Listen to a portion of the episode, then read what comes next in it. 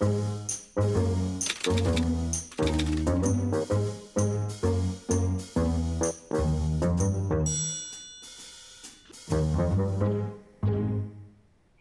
och välkomna till Herr Omar Eventuellt som idag görs tillsammans med Office Management.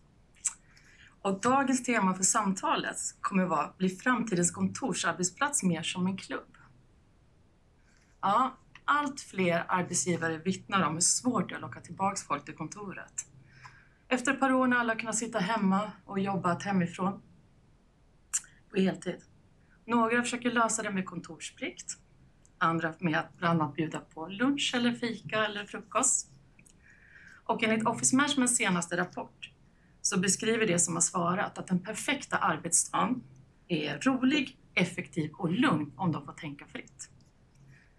Och företag har aldrig investerat så mycket pengar som de gör nu i att skapa det här perfekta kontoret. Men osäkra på vad det består av. Jag heter Madeleine Lättman och ska leda det här samtalet i de närmaste 45 minuterna. Jag som tur var inte ensam, utan med mig har jag Jörgen Dyssvold, Herr Omar, kreativ chef, välkommen. Tack så mycket. Peter Uddfors, VD, Office Management, välkommen. Tackar. Niklas Huss, och då ska vi ta kreativ, nej, det sa vi inte alls det. Vi sa ju innovations- och transformationscoach och projektledare vid Samverket. Och sist men inte minst så har jag Emelie Mannheimer, VD. United Spaces från och med idag. Ja. Första dagen på jobbet. Ja, sitter jag här. Och du sitter här. Vi är så tacksamma. Hörrni, varmt välkomna allihopa. Och för er som lyssnar och tittar på oss så har vi också en chatt som är öppen. Så skriv gärna frågor den om ni vill. Så ska vi försöka besvara dem under tiden. Men jag tänkte faktiskt att vi skulle dyka direkt ner i vilket behov vi har. Och vi ska prata om det fysiska och psykiska som medarbetarna som både vill ha och behöver för att liksom kunna leverera på kontoret. Och jag tänker att vi ska klargöra för de som lyssnar och tittar också att när vi tillsammans här pratar om kontoret så menar vi att det kan vara en yta hos arbetsgivaren. Det kan vara på en annan plats, hos dig eller hemma. Men jag tänkte att jag ska börja med dig, Peter. En annan fråga, hur viktigt var det eller är det att få tillbaka sina medarbetare till kontoret? Du tänker för Office Management? Ja, och ta bort vad ni säljer. Okej. Men för Office Management tänker du? Som ledare. Jag skulle inte säga att det är speciellt viktigt för oss. För att vi har ju huvudsakligen medarbetare som säljer och som servar utrustning hos kund. Så att de flesta av våra medarbetare de är ute hela tiden hos våra kunder. Sen har vi administrativ personal som är på kontoret. Och jag tycker att det är viktigt att man ändå har den kontaktpunkten. Så för oss är det viktigt att ha medarbetarna på kontoret. Inte heltid, men till delar. Absolut. Du, jag nämnde precis i början här också om er undersökning. Det här med att folk vill ha roligt, lugnt och effektivt för också. Visst var det så? Ja. Just det. Kan inte du berätta lite om den här undersökningen och, liksom, och lite om resultatet? Absolut. Ja. Vi gick ut och frågade kunder. Och det är alltså företag som har mer än 20 anställda. I Sverige och Norge och vi fick 1013 svar från de här respondenterna och det är ju huvudsakligen då företagsledande position de har då. Och några axplock i den här undersökningen är att 80% av de som har svarat kommer att investera mer i sina kontor framöver än vad de har gjort hittills. Och det är ju i linje med det du säger, det är för att attrahera medarbetarna till arbetsplatserna. 59% av dem anser att hållbarhet är viktigt när de köper produkter. Och anser att det ska vara i standardutbudet. 20% tror däremot att en del av det här hållbara som man säljer är greenwashing. 44% tror att deras kunder ställer högre krav på IT-säkerhet än vad de själva kan leverera. Och hela 97% har redan idag distansmöten, hybrida möten. Men stora flertalet anser att de ligger efter både på ljud och bild. Och just när man har hybrida möten, man har 5-6 i ett konferensrum och så 3-4 på distans. Att de har utmaningar med tekniken där då. Och sen sista punkten som vi fick fram, som vi vill lyfta fram här. Det är att de här företagen som köper 44% köper telefoner och datorer som tjänst. Så det är ett axplock där. Men den kanske intressantaste det är ju den här investeringsvilligheten i kontorsytorna som vi tyckte var ganska chockerande att 80% kommer investera mera i kontoren Det är färre personer där. Någon snabb reflektion på det Peter säger? Någon som vill kommentera det? Mm. Ja, varsågod. Nej, men jag tänker att det är ju intressant just att man vill investera mer i kontoren. För vi kan ju också se att man också vill dra ner på lokal yta, att effektivisera där. Så att det vi ser ju att man går... Antingen att man går helt över till coworking och sätter sig i private office som vi kallar det. Att man inte bara har lounge eller flexmedlemskap, att man sitter som enskilda, utan att man sätter hela företag i coworking-anläggningar. Men också att man downsizar just huvudkontoren för att liksom hitta andra lösningar för att komma ifrån de här... höga kontorskostnader. Mm. Men då vi gjorde ju så själva. Tar ner ytan, men att man investerar... Mer i den mindre ytan, exakt. Vi flyttade ju från 7000, vårt huvudkontor i Stockholm, från 7000 kvadratmeter i Kista till 4000 kvadratmeter i Frösunda. Mm. Men nu är det ju top notch med kaffemaskiner, mötesteknik, inredning, ljus, ljud, allting. Mm. Och så jobbar ju våra kunder också. Mm. Mindre, men större investering. Mm. Mm. Ja. Jag tänkte just Emelie, för du sa när du fick ta del av rapporten så var ju det din bara, det här är bra för oss. Men det förklarar ju lite som du sa, men var det något annat du tänkte på? Liksom, nej, men jag tänker att alltså, det rapporten och det du Peter pratar om, det är ju mycket liksom det som hela ursprungsidén bakom United Spaces och coworking, att man samnyttjar, alltså hållbarhet exempelvis. Hela coworking-idén är ju ett svar på hållbarhetsutmaningar, att man samnyttjar kaffemaskiner, reception, service, mötesytor, att man kan liksom ha en flexibilitet i det, att fler nyttjar det tillsammans. Mm. Och också det här med att ha kul, roligt på jobbet, stimulerande arbetsmiljö. Det är precis det vi jobbar med hela tiden, med att skapa just den här communitykänslan och liksom just att bygga Hela idén handlar ju verkligen om att stärka relationer. Mm. Och det vet ju vi, både, jag var ju på arkitektsidan till igår och nu i den här världen. Och det är ju, vi vet ju att människor blir glada av relationer. Relationer gör oss trygga och glada. Och det använder man ju även i stadsplanering, den idén. Hur skapar vi bra relationer i den här staden? Hur skapar vi bra relationer på den här arbetsplatsen?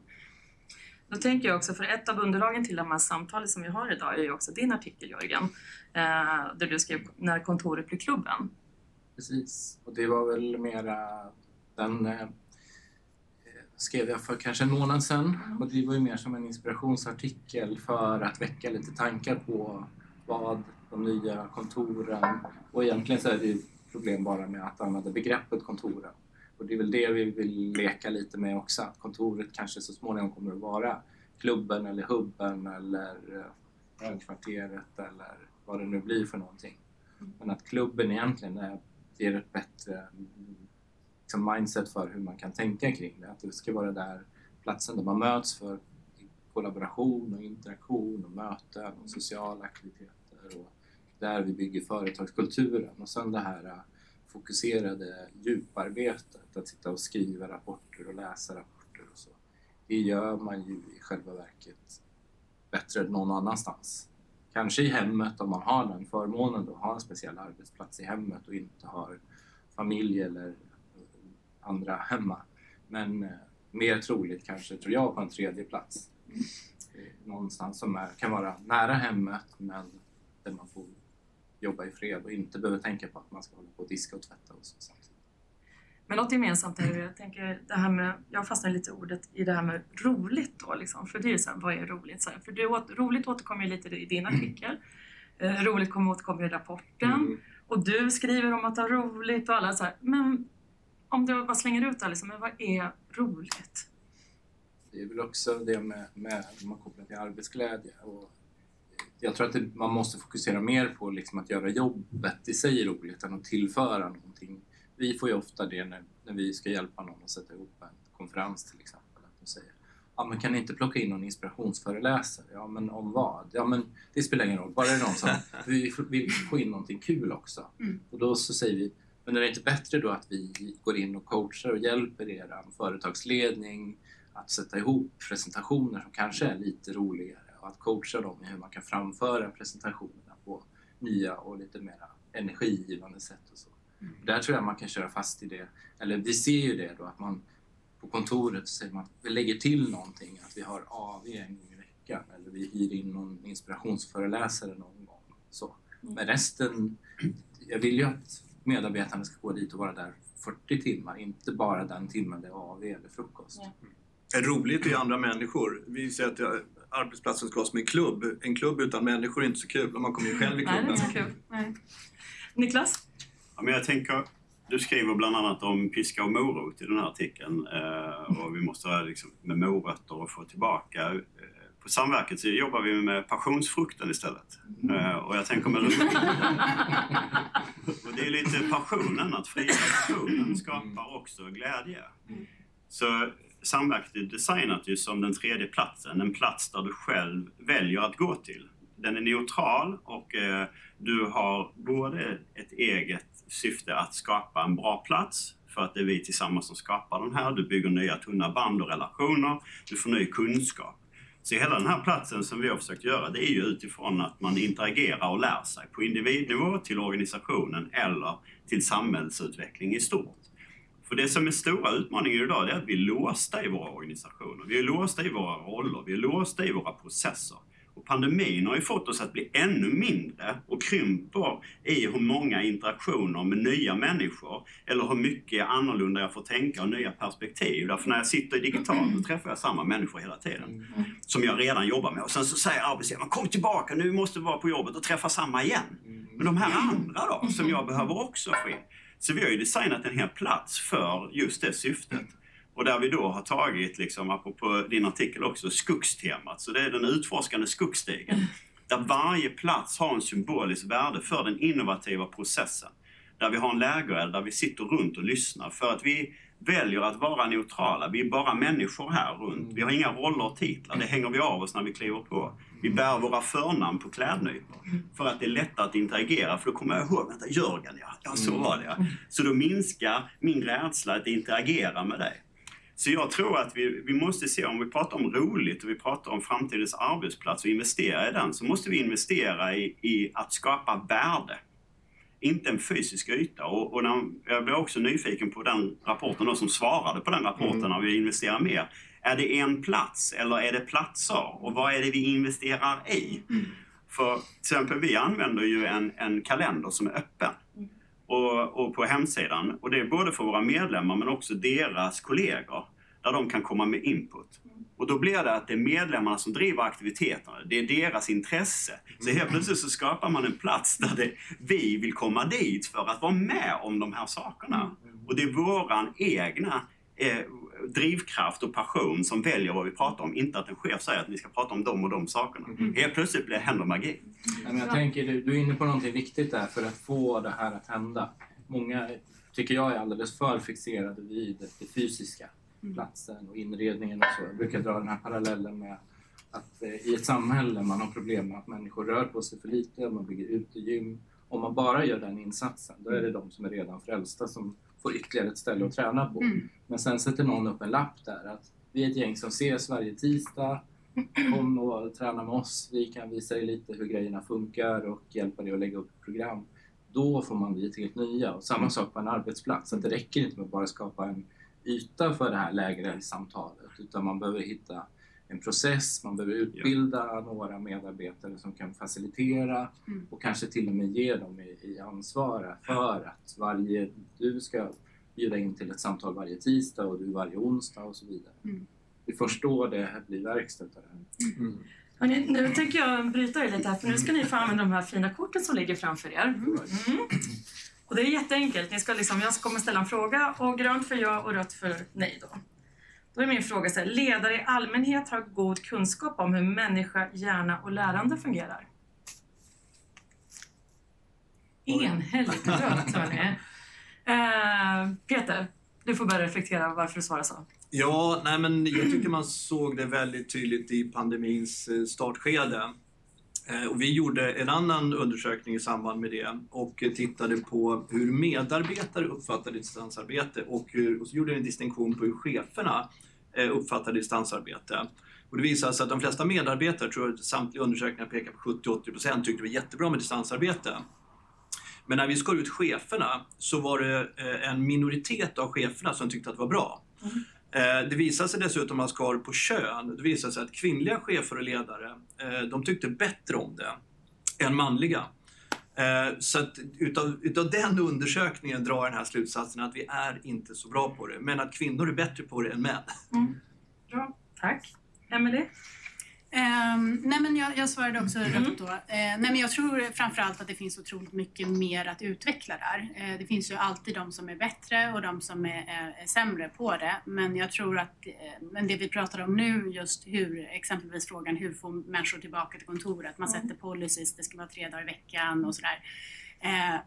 Jag tror man har fastnat väldigt mycket i kanske den siffran eller den policyn, men när man ser att det inte funkar, hur går man då tillbaka till att hitta de här värdena i gruppen? Hur samtalar man med gruppen och får till de här gemensamma drivkrafterna? Och jag tror också att vad var dina kategorier? Hjärna, hjärta och... Nej, jag sa att lärande, kunskap om människa, hjärna och lärande. Kopplingen mellan. Ja, nej, men det finns massa mer där att hämta, tror jag, absolut. Ja. Jag tänker, Niklas, att du vill gärna svara på det här. Jag bara ser hur du bara sitter och bara... Det bubblar. Men jag tänker då att då kan vi faktiskt gå över, för det är ju lite bryggan till vad jag tänker vi ska prata om nu, att vi ska prata om funktionen. För det är ju lite i det här. Och vilka funktioner som ett kontor och kan behöver ha utöver då skrivbordsarbete och möteslokaler och kanske vissa då möjligheter till aktiviteter. Och Niklas, du säger ju att en av nycklarna är ju att bygga en plats som du själv vill vara på. Och du pratar precis om lägerelden och du pratar också om 3D-rummet. Vi har samverkat i platsen. Ja, men vi har gjort allt vi kan för att testa både utifrån forskningen och kunskapen kring välbefinnandet till exempel, som vi pratade om precis. Vad får människor att må bra? Hur skapar vi en plats där jag känner tillit och trygghet? Som är helt avgörande för att vara kreativ, för att vara närvarande och lyssna på varandra. Att kunna vara bussig, att ge till andra, uppmärksamma andra. Så att, har vi inte börjat att fokusera på de frågorna som handlar om hur jag inombords mår och vilka förmågor jag behöver förstärka och utveckla, så kommer vi aldrig kunna lyckas få framgångsrika organisationer eller ett framgångsrikt samhälle. Så vi bygger in både liksom processstöd, metodstöd och också miljödesignen för att främja de här sakerna.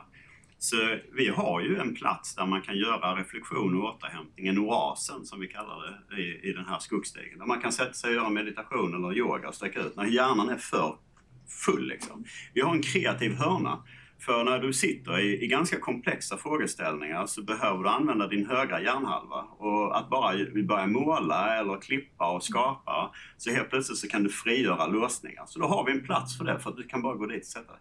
För de som lyssnar förresten, de kanske ska vara Samverket först eller? Ja, men Samverket är ett Vinnova-finansierat projekt som vi driver för att utveckla framtidens innovativa coworking-hubbar för offentlig sektor. Så vi har det i Stockholm och i Östersund. Och tanken är ju att det här konceptet då, vi kommer ta fram en playbook för hur en sån här plats behöver designas och utvecklas. Och sen vill vi hitta en ägare inom offentlig sektor som tar över förvaltningen.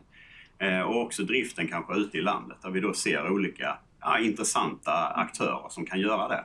Men tanken är ju att vi ska frigöra just kreativitet och innovationskraft i offentlig sektor, där vi inte är låsta i befintliga uppdrag, processer och roller. För vi ser ju utanför fönstren här att det är saker som händer som inte kan lösas i rådande strukturer. Och vi behöver också jobba med att utveckla människan i de här organisationerna och skapa en attraktiv arbetsgivare. Så vi försöker hjälpa då offentlig sektor att utveckla de här platserna som den tredje platsen, en komplement, inte en konkurrent. Så när man investerar så i arbetsplatsen så kanske man bara måste tänka på sin egen. Att vi ska fylla upp med mer människor, och det finns också sådana behov. Men man behöver tänka lite annorlunda i när man ser helheten och behovet för olika delar. Det nuvarande, effektivisera det vi gör, tänka annorlunda, skapa nya relationer och så vidare.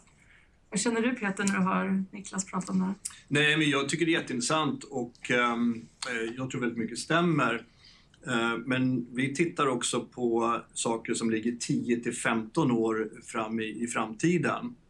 Ofta en invändning man har mot det här med att man inte är på kontoren, det är att man bygger inte företagskulturen då.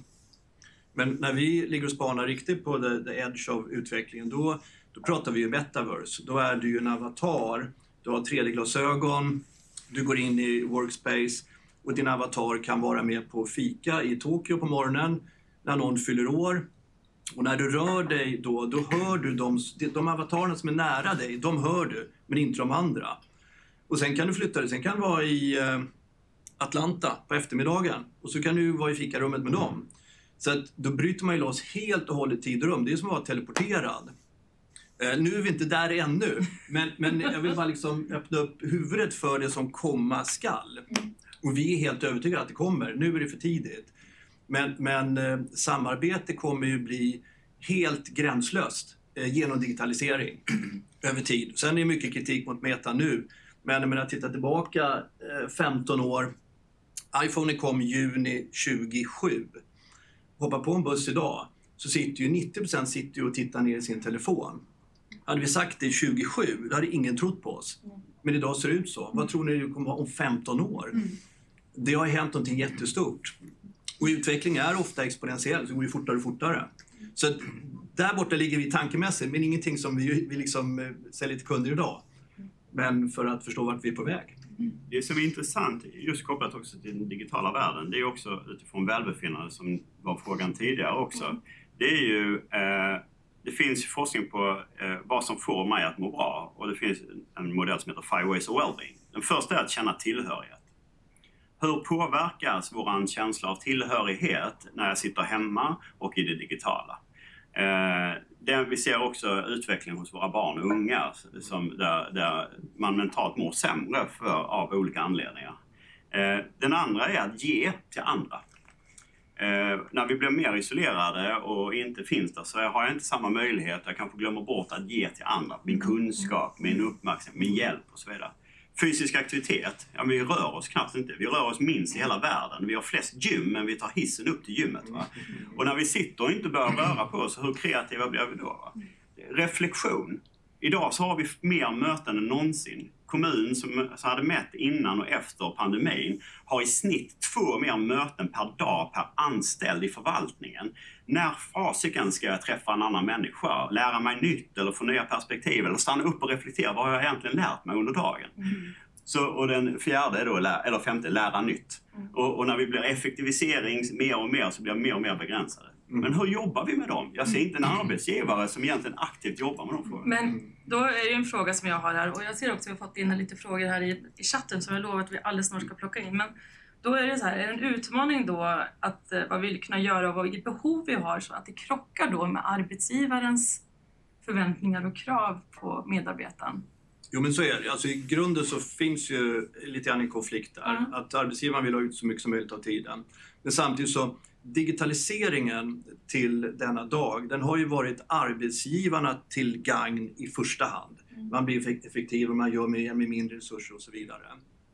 Nu i och med pandemin så blev ju digitaliseringen arbetstagaren till gagn. Det vill säga du kan jobba på distans lika bra som du jobbar på plats på ett kontor. Och du behöver inte transporten. Och för dubbelarbetande småbarnsföräldrar, det kan ju lösa liksom livspusslet under 5-6 års tid och göra att det funkar. Så att det finns en konflikt där definitivt, men nu tror jag att arbetstagarna har fått en stor fördel av det och det gör att man kommer behöva jobba mindre tid. Så den här 4-dagarsveckan, det ligger ju snubblande nära.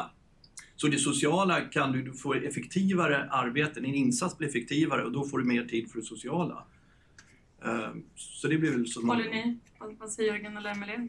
Nej, just det där, det är ju en spännande fråga. Jag fick den i en intervju igår. Hur pass långt bort ligger 4-dagars veckan då? Och då så säger jag att det beror ju på, det är ju skillnad där på kunskapsarbetare och servicearbetare. Ja. För den som är kunskapsarbetare eller jobbar på kontor, där skulle man kunna gå in och liksom utbilda, ge tillgång till lite verktyg och metoder för att jobba på ett annat sätt. Och då skulle jag lätt kunna leverera samma sak som jag gör på 5 dagar men på 4 dagar. Så för arbetsgivaren så blir det ingen skillnad. Jag betalar för samma leverans. Och det där finns ju, det är ju vanligt förekommande. Framförallt i New York råkar jag veta att man har 2 jobb. Och det finns ju långa trådar på internet hur man ska hantera att ha 2 jobb. Så det finns redan idag. Men sen glömmer vi att det är ju typ 10-20% av arbetskraften, om man tittar globalt då, som ens har ett sånt jobb som kan göras hemifrån. Det är sant. Majoriteten är ju där det krävs att läkaren är på plats eller polisen är ute på stan och så vidare. Och där man inte, att där gå in och förändra, att gå från 5 till 4 dagars vecka. Att vårdpersonalen på äldreboendet är på plats mindre timmar.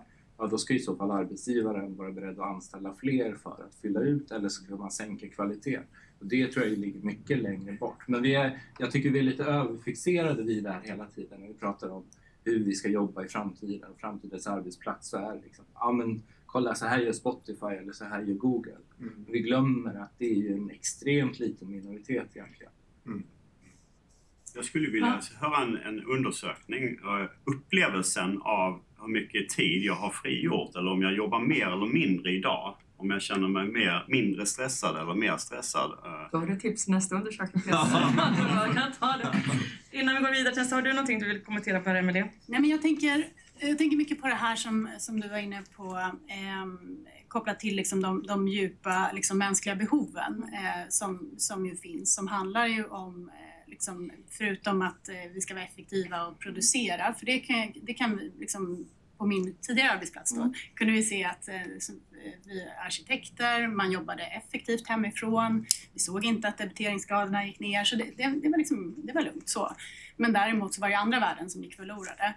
Och liksom social hälsa, välmående, de bitarna, introverta människor som kanske hamnar i depression. Alltså det finns massa A- och B-lag, alla de där jobbiga följdeffekterna som jag tror också är så otroligt viktigt att liksom arbetsgivaren tar sitt ansvar nu för.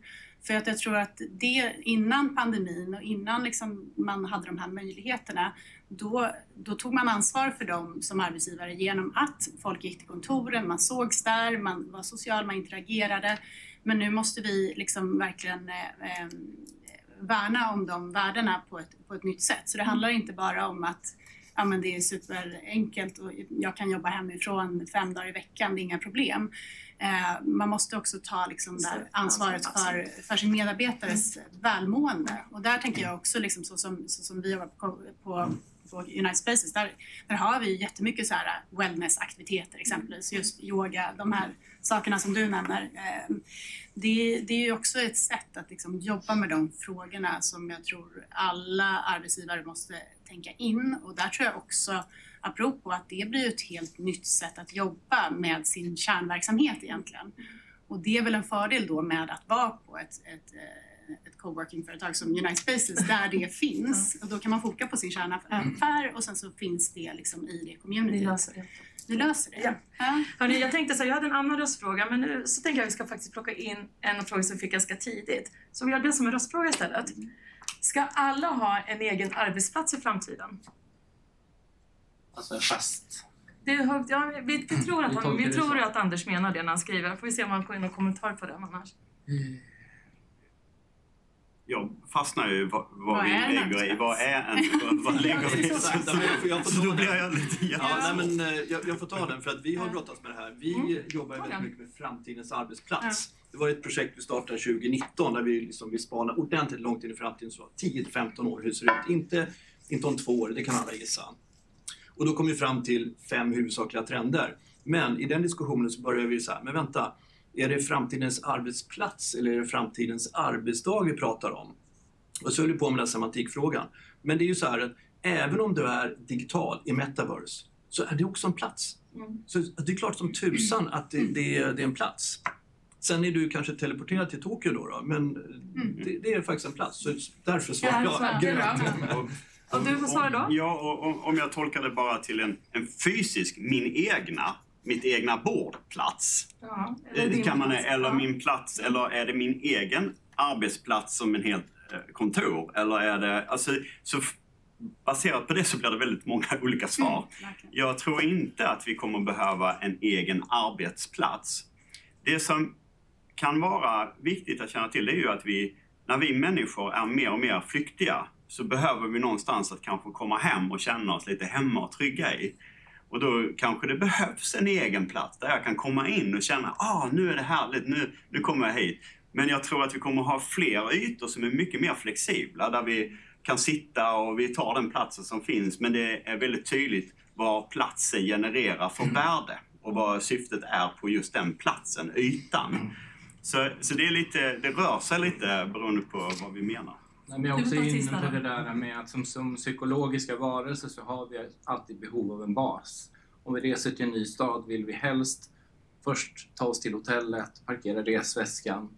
Vi har rummet, sen kan vi börja göra upptäcktsfärder och hitta vägar i den nya staden därifrån, och det behöver vi. Men att jag är inne på samma sak som du, att de här kan liksom vara flytande. Vår senaste trendrapport kallade vi för mitt hem är det hänger min hatt. Men vi behöver ha någonstans där vi hänger den här hatten. En bas att utgå ifrån. Jätteintressant att säga, för vi har ju den filosofin på Office Management. En arbetsplats fysiskt kostar 30, 40, 50 000 per år någonting. Vi anser att våra medarbetare är så värdefulla så de förtjänar faktiskt en fysisk plats. Det är så som vi tänker, så att det finns... Vi har fått en fråga, Peter, också. Vill Peter säga någonting om hur känslan skiljer sig från det gamla kontoret till det nya? Jaha, okej, intressant. Nej, men jag tror det gamla kontoret var mer... kanske så här trälhavskontor som man gjorde på 80-talet då, när kåken byggde sig i Kista.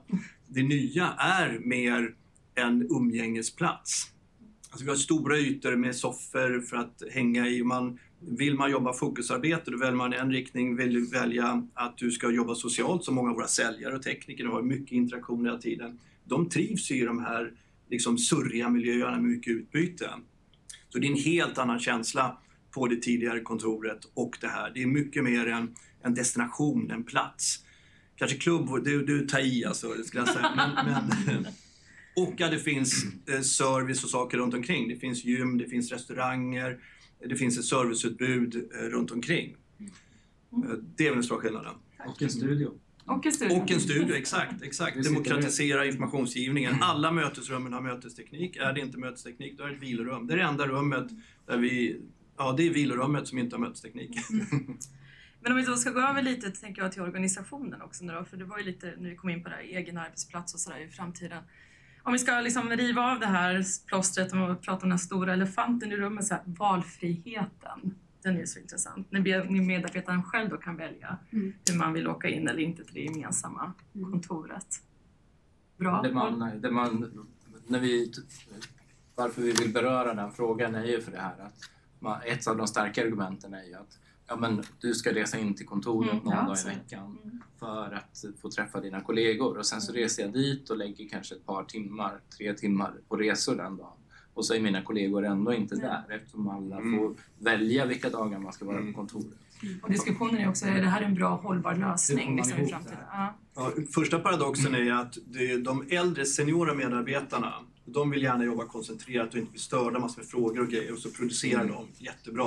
De yngre medarbetarna som kommer in, som inte har någon kompetens och kunskap, de vill ju prata och lära sig av de äldre, men de sitter ju hemma.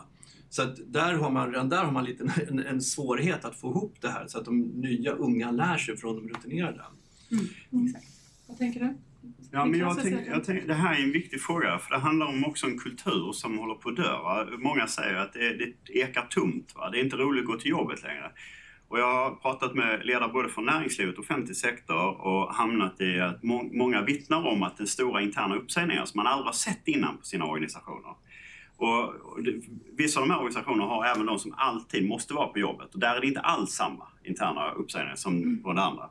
Och när man ställer frågor och börjar djupdyka i varför är det så? Ja, men man upplever att man har inte kvar det här härliga som vi hade innan. Skratten, gemenskapen. Och det är ju för när jag kommer dit så är inte de där. Eller det blev inte som det var tidigare.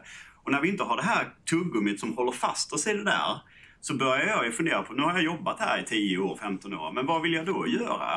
Ja, men då kanske det blir meningsfullhet som tar överhand, eller livsstil, var jag vill leva och bo. Jag kan ju flytta någonstans nu och jobba någon annanstans, eller pengar.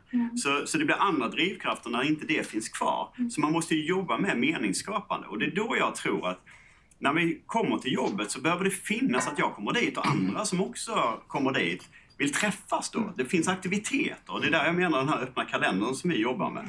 Så du måste skapa en helt annan dynamik i värdeskapande, viljan att komma dit, att träffa andra. Och sen de som vill sitta själva, de kan sitta själva. Men de har ändå pulsen runt omkring där, för det är inte kul att sitta i ett stort jättekontor och jobba själv när det är ingen annan där. Men vad du säger är att vi behöver också hjälpa dem med strukturer och hjälpa folk liksom att göra rätt, eller man nu kan säga. Det är som nattklubbsdiskussionen. Måndag klockan 10, det är inte jättekul på nattklubben. Men man kommer överens om att det är på fredagar och lördagar man är där. Eller hur? Det blir ju samma grej. Men vilka strukturer tror ni att vi behöver hjälpa till med då för att, liksom att inte tappa det här då, massuppsägningarna? Eller? Jag tror också att det är... Eller det finns en konflikt mellan hos oss som individer också det här kortsiktigt sköna och långsiktigt hållbara. Att vi har ibland inte förmågan att själv förstå vad som är långsiktigt hållbart. Ett exempel är ju under pandemin som du var inne på också, Emelie, att man har sett att de som är lite mer introverta har ju sagt att det här var ju fantastiskt och nu efter pandemin vill de fortsätta sitta och jobba hemma på heltid. Det passar mig jättebra. Men sen så ser man på den psykiska hälsan att den har liksom dippat. Så att det verkar finnas någonting i det här att tvingas in till en arbetsplats, tvingas kompromissa med andra, stå i kö till kaffemaskiner, sitta i möten även om man tycker att det är tråkigt. Att det är på något sätt bra för oss och för vår mentala hälsa. Och där som arbetsgivare så har man ju också ett arbetsmiljöansvar. Så att om man bara säger att ja, men gör som ni själva vill och utgå ifrån vad som är skönast för er, så kan ju det få negativa hälsoeffekter. Och man tappar mycket det här företagskulturen, man tappar in, det blir lägre innovationsgrad och många saker som vi varit inne på idag. Så jag tror att man behöver hitta en balans mellan det där. Men jag tror också att liksom, apropå struktur och kopplat till det där så är det ju också, struktur kan ju låta som ett hårt och icke-svenskt fungerande ord då. För att det ska vara så här, alla ska göra som de vill och sådär.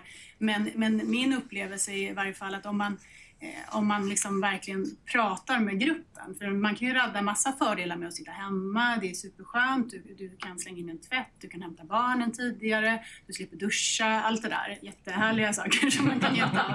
Men sen, och så det kan man ju se på pluslistan då. Men om man då tittar på vad är bra med att vara tillsammans på den här arbetsplatsen. Titta på de värdena, att hjälpas åt att lista dem. Ja, men då kan vi ses, det är roligt, vi gillar ju relationer, då blir vi glada. Ja, glada är bra. Alltså så här, hitta dem där tillsammans och lite som du är inne på Niklas, så sätta den där gemensamma kalendern. Få det där, och också så här att som ledare så måste du också gå in och ikläda dig i rollen. Vad är viktigt för det här företaget? Vad har vi för business här? Om vi jobbar med att skapa innovationer, då behöver vi ses ibland. Vi behöver ha vissa möten fysiskt och de högre liksom, bolagsmålen, att koppla ihop det. För då förstår man ju en helhet. För det är ju, människor vill känna sig behövda. Det är ju en jättestark drivkraft. Men det jag tänker på när du pratar om det är ju faktiskt, jag vet inte, vem bestämde att vi inte är på arbetsplatsen lördagar och söndagar? Någon har faktiskt gjort det någon gång i tiden, hur? Men på samma sätt borde man ju bestämma någonting om de här 5 dagarna också. Och så är det klart. Så det blir ganska enkelt, eller hur? Och det är ju faktiskt ett arbetsgivaransvar att någonstans ta det. Och det har vi nog inte gjort. Många organisationer, framförallt större, har ju delegerat ner det till enskilda chefen. Och då blir det lite svårt. Men jag tror att en rädsla att man är rädd man ska tappa medarbetarna. Ja, exakt. För att du är impopulär, att du tar negativa beslut. Men någon har ju faktiskt sagt måndag till fredag är du där någon gång i tiden. Jag tänker dels så är det ju den här hållbarhetsfrågan med tanke på att innan pandemin redan så var Vasakronan nämnde att man ungefär nyttjade i de här stora mer kontorslokalerna 10% om man tittar på dygnets alla timmar och veckans alla dagar. Och det kommer inte vara okej längre om man tänker på uppvärmning och så vidare. Så med den tanken också att vi behöver vara mycket mer flexibla när vi jobbar och vi kanske är mer kreativa på nätterna. Min hjärna sorterar massa saker då, för då hinner jag landa och sen kanske jag behöver sova lite längre. Så att vi kommer ha en helt annan flexibilitet och också se på arbete, inte bara i en fysisk lokal. Och det har vi börjat tänja på i det här nya när vi sitter hemifrån. Men det som är svårt, jag har jobbat mer eller mindre hela mitt yrksamma liv med innovation och förändring. Det klarar vi inte av när vi är isolerade. Särskilt inte när vi har designat institutioner som är där för att optimera och effektivisera det vi redan gör. Och så ser det ut i hela världen, alla branscher. Vi är där bara för att göra det vi redan gör. Men nu behöver vi göra någonting helt annorlunda. Om våra människor inte träffas över gränserna med andra människor, andra perspektiv, så kommer de här organisationerna gå käpprätt åt helsike. För de kommer inte överleva och vi kommer inte få en stimulans hos de medarbetarna heller. För man lär sig inte nytt och man får inte nya perspektiv, man lär sig inte, träffar inte andra människor. Så vi måste skapa ytor för att frigöra liksom kraft av kunskap och nya perspektiv. Och det gör du inte isolerat lika bra. Mm. Och jag kan jobba också i de digitala med kreativa, men det blir inte samma sak. Mm. Därför ofta så blir du väldigt låst och begränsad. Mm. Än så länge, det kommer kanske bli bättre. Som sagt, med den nya världen och särskilt när vi också har faktiskt kläder nu som gör att vi kan... har funnits ett par år där man känner kramen igenom. Liksom. Så det finns ju... Man får beröringen, det kommer ju från andra branscher. Men det finns faktiskt väldigt häftig teknik som möjliggör rätt mycket. Men det är någonting annat när jag känner dofterna här inne. Jag känner också energin mellan människor. Jag får en upplevelse av att vi är närvarande. Ni tittar på mig nu och jag känner att vi är gemensamt runt det här bordet. Det är svårt att blunda för det, vad det innebär i kreativitet, i skapande och gemenskap och hur jag människan mår. Det ligger ju kvar sedan vi föds. Vi är sårbara och är ett litet barn som kommer ut och behöver känna att andra tar hand om oss och känna gemensamt. Annars kommer vi inte överleva. Så det ligger så rotat i oss. Va? Vi kanske behöver införa ett nytt begrepp och prata om arbetstid och samarbetstid. Och att liksom schemalägga det, att se liksom hur ska balansen mellan de här, hur mycket av det ena och det andra ska det vara under det. Och även ersättningsmodeller, för att nu är vi ersatta på tid, vilket är en så här gammal fabriksgrej, men som någon av er sa, bästa idéerna kanske är när jag ute går i skogen eller sitter på toaletten. Det är där jag skapar mest värde för företaget. Det tänker man ju inte på. Sen kan det bli jobbigt att ställa om att ersätta på värdeskapande på något sätt. Och det kan bli knepigt för vissa roller utan tvekan.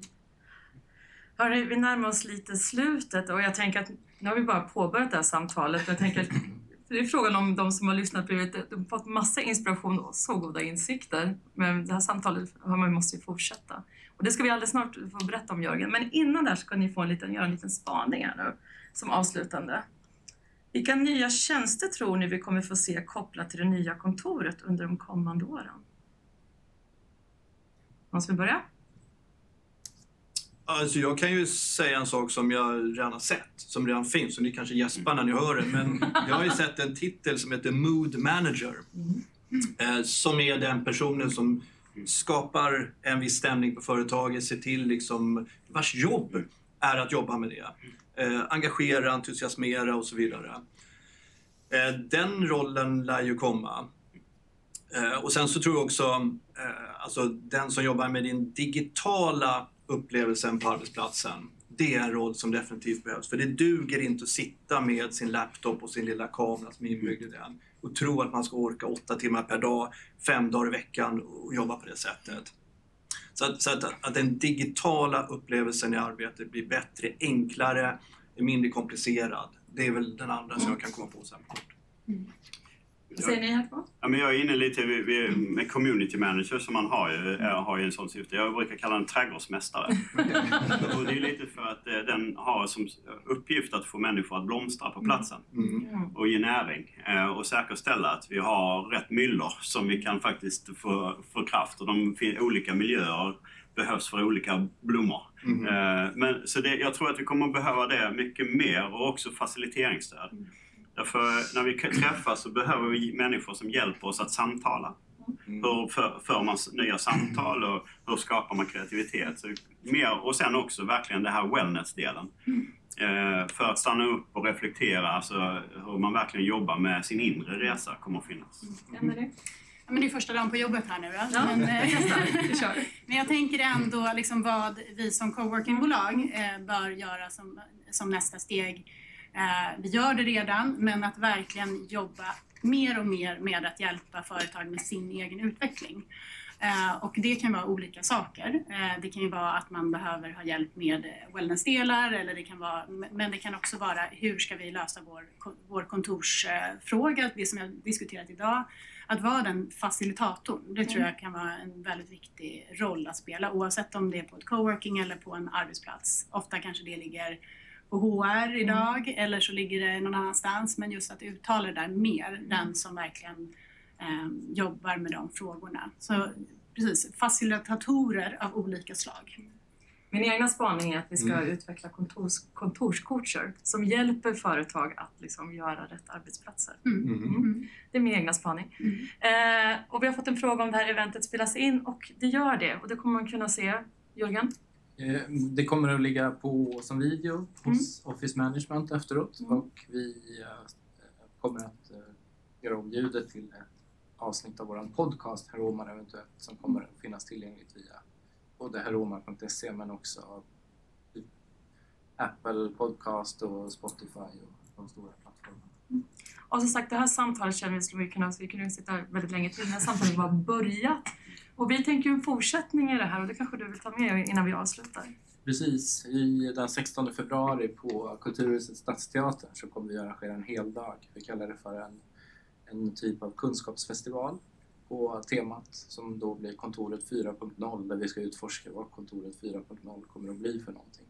Och ur olika perspektiv. Börja lite grann i psykologi, beteendevetenskap, lite trendspaningar och sen fokus på formen och funktionen på de nya kontoren. Det är en inbjudan till er att komma dit och fortsätta samtalet. Tackar. Och er som följer oss nu eller er som lyssnar på det här i efterhand att också komma dit och delta i samtalet och se. Hörrni, tack så hemskt mycket för den här morgonen och tack för ni som har lyssnat och tittat på oss. Och tack Office Management att vi får vara här och sända från er studio. Tack så mycket för att ni kom. Ja, tack!